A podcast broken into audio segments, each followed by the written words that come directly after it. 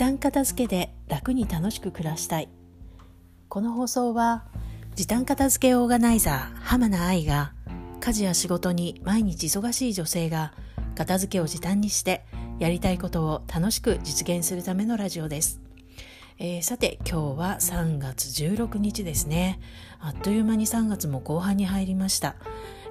急に暖かくなってダウンコートをもう着ないと思ったら、もうスプリングコートも着ずに、上着なしで外に出かけられるようになりました。そういうね、暖かくなって、気分もいいんですけれども、最近はですね、私前回の配信でお話したんですけれども、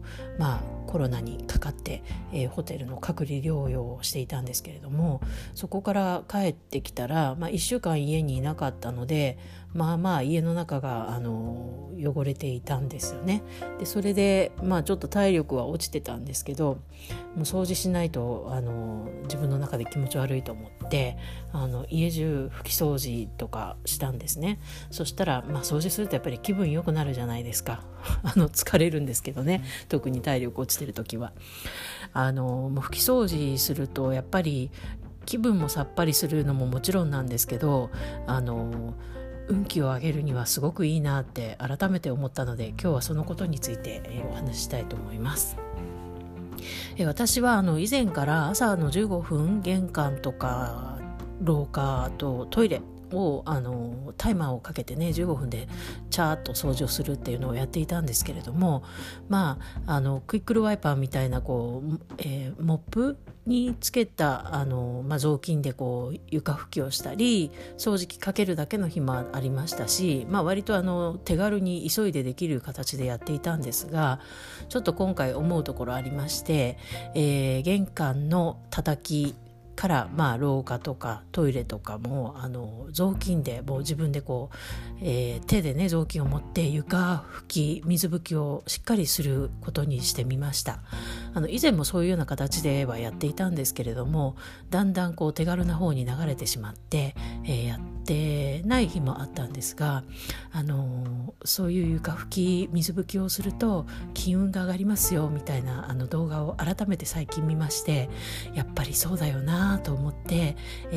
ちょっとね、私そういうの考えると楽しくなってやりたくなる方なので、始めてみたら割と本当にやっぱ掃除すると気分いいんですよね。で幸い今ほぼ在宅で仕事をしているだけなので、掃除の時間を取ろうと思ったら取れるんですよね。もともと15分、掃除の時間は確保していたので、それにプラス5分10分ぐらい、ちょっと長めの時間なんですけど、玄関廊下トイレの壁とトイレの床と掃除していたら、1階はあと、キッチンとリビングダイニングがあるんですけれども、その部屋の床も一緒についでに拭いて、ちょっとした運動になってます。でそうすることで、もうそういう水拭きを始めた途端に臨時収入とかいただき物が急に増えまして、私が病気だったっていうことで心配して、ちょっとした贈り物をしてくださる方とか、娘の誕生日が近かったのでお菓子をくださる方とかがいたっていうのもあるんですけれども、いつもよりもそういういただき物とかすごいいいことが増えた感じがして、それで余計に掃除にね力が入っているっていうわけで、1週間以上ですね掃除を今続けているところです。で、これからもねしばらく続けると思いますし、何かでねまた忙しくなったらまた簡単バージョンの掃除になるかと思いますが、私はこういった自分の運気が上がるって考えると、掃除とか片付けがすごくやる気が上がるんですよね。で今週の月曜日にですね、オンラインで、時間のオーガナイズ講座というセミナーをしたんですけれども、その時に受講者さんとお話ししていたのが、やったらいいって分かってるんだけれども、なかなかやる気が起きないし、時間が取取れないっていう風なお悩みがあってですね、そういう時もやっぱり時間を取るっていうのももちろん必要なんですけど、自分に合う方法でこう自分がモチベーションが合う方法、モチベーションが上がる方法を、取り入れるっていうのが、すごく続けるには大事かなと思いまして、でその方は割と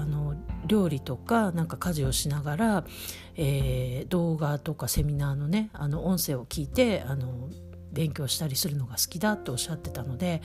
ながら何かをやりながら運動するとかっていうのはどうでしょうっていうのをちょっとお話ししてみたんですけど、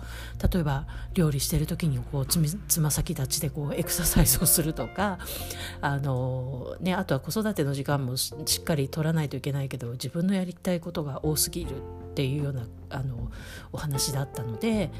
子供さんと一緒に散歩をしに行きますっていうふうにその方はおっしゃっていたんですけど、忙しい方は自分の他の目標もね願望も満たしながら一石二鳥な形で何かできるものを、やり方を見つけるといいんじゃないのかなと思いました。でモチベーションの上げ方って人それぞれなので、ご自分だったらどういうことでやるとやる気が上がるかなとか嬉しくなるかなとかいうのを考えて、片付けも掃除もやってみて、いただくといいかなと思います。ということで今日は、モチベーションを上げて、私のね床掃除のお話をしました。ということで今日も、最後までお聞きくださいましてありがとうございました。それではまた明日。さようなら。